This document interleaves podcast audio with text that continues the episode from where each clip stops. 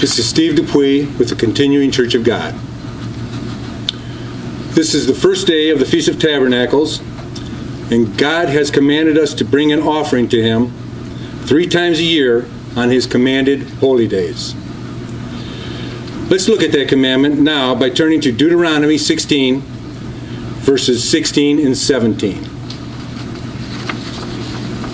Deuteronomy 16, verses 16 and 17. Three times a year all your males shall appear before the Lord your God in the place which he chooses, at the feast of unleavened bread, at the feast of weeks, and at the feast of tabernacles. And they shall not appear before the Lord empty handed. Every man shall give as he is able, according to the blessing of the Lord your God, which he has given you. There's two things about this commandment to uh, bring a holy day or an offering on this holy day that I want to look at today. One is there's no amount mentioned. We're just not to come before the Lord empty handed. The second thing I want to look at is there's no purpose given. Why are we bringing an offering to God on this holy day? God has other commanded offerings that specify an amount and a purpose. I'm going to look at those three offerings before we continue to focus on the offering of the holy days. The other three offerings have a commanded amount and a commanded purpose. The amount is 10%. Now let's review the purpose. The first commanded offering is the Levitical tithe. Tithe is, of course, 10%. We can read about this tithe in Numbers 18, verse 21. This is an offering for the work of the ministry. This is to see to it that the Levitical priesthood and in modern days our ministry does the work of the Lord. So there's an amount of 10% and there's a purpose to this offering. There's a second offering that's commanded in Deuteronomy 14, verses 28 and 29. This is referred to as the third year tithe, also known as the holy tithe. This tithe, of course, means 10%. So this offering also has a commanded amount. This is uh, commanded to be offered every three years in a seven year cycle. The purpose of the tithe is for the poor, the widows, the fatherless, and the Levite. The last commanded offering I want to look at is to be found in Deuteronomy 14, verses 22 through 26. This tithe is, again, the amount is a tithe, 10%, and it's commanded to be given to us. God says, keep it for yourselves to attend the holy days that we're doing right now. So we have three other commanded offerings in addition to the holy day offerings. The three other offerings have a commanded amount and a commanded purpose. So now, to look at it to the commanded amount and the purpose of the holy day offerings, I want to look at a few scriptures to lead up to that. The first scripture I want to refer to is Haggai 2, verse 8. The silver is mine and the gold is mine, says the Lord of hosts.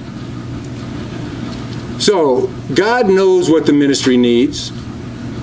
He knows how many poor and widows we have and what we will need to rejoice in the Lord at, for the holy days. He knows all these things, and He provides us with enough money to see to it that through our tithes, these needs are met.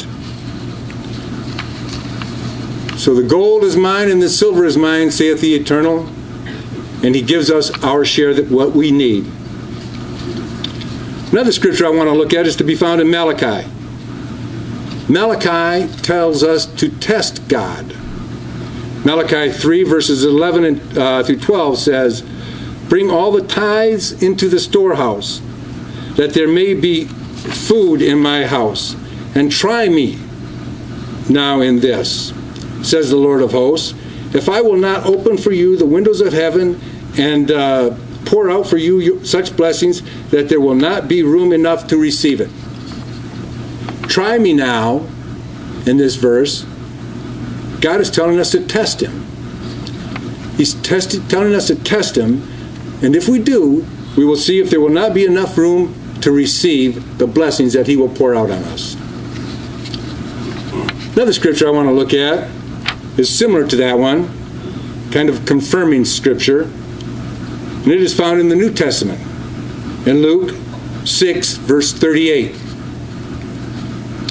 Give, and it will be given to you. Good measure, pressed down, shaken together, and running over, will be put into your bosom. For with the same measure that you use, it will be measured back to you. So we're to test God, and we can try to outgive God. So whatever measure we use to give to God, He is going to give back to us good measure, pressed down, shaken together, and running over. The last scripture I want to look at is found in 2 Corinthians 9, verses 6 through 8. But this I say to you He who sows sparingly will also reap sparingly, and he who sows bountifully will also reap bountifully. So let each one as he purposes in his heart, not grudgingly or of necessity, for God loves a cheerful giver. And God is able to make all grace abound towards you, that you, always having all sufficiency in all things, may have an abundance for every good work. These verses have given us some direction in how much to give God. We are to give as we have been blessed. We are to test God by using the measure that we are giving to Him. And above all, we are to be giving with a cheerful heart. But what's the purpose of our giving? God, what He has What's the purpose of our giving? God told us the tithes will be used for. This is for the holy days. But what purpose will the holy day offering be used for? So God has told us what the tithes will be used for and the purpose will be used for. And the three tithes we have, he has commanded to be offered. But what about the holy days? So now let's turn to Matthew 24 14. This is a. Uh, often quoted scripture in the continuing Church of God.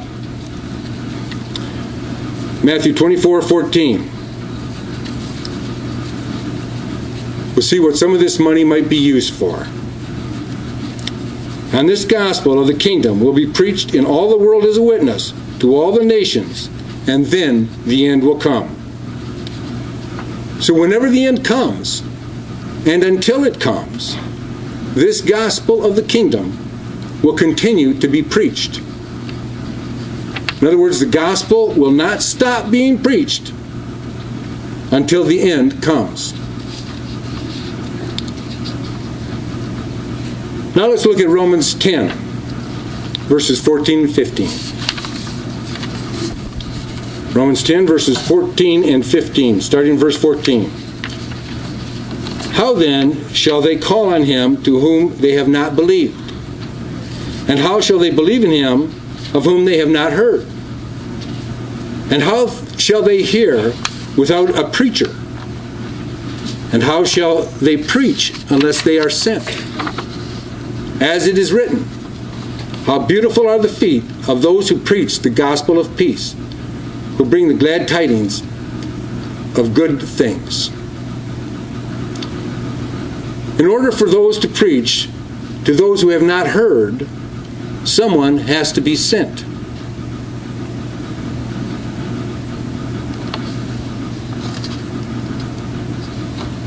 A path leading from the fall of Adam in the book of Genesis to the kingdom of God in the book of Revelation has been paved with God's holy days.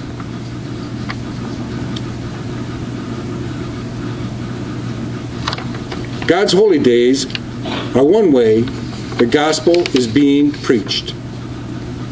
Sending someone to preach the gospel, printing books and booklets, and proclaiming the kingdom of God as a price. This is one of the purposes of coming before the Lord not empty handed on God's holy days. With this holy day offering we make today, it is not money that we are giving, it is the work of God that we are doing. This is Steve Dupuie with the Continuing Church of God. As a final notice, for those of you that want to participate in the gospel of the kingdom being preached. You can send any tithes and offerings to the Continuing Church of God, 1036 West Grand Avenue, Grover Beach, California, 93433. If you can read this, and we also have a PayPal account on the website at cogwriter at uh, ccog.com. That wasn't in my notes. That's why I'm, I'm having a hard time with this.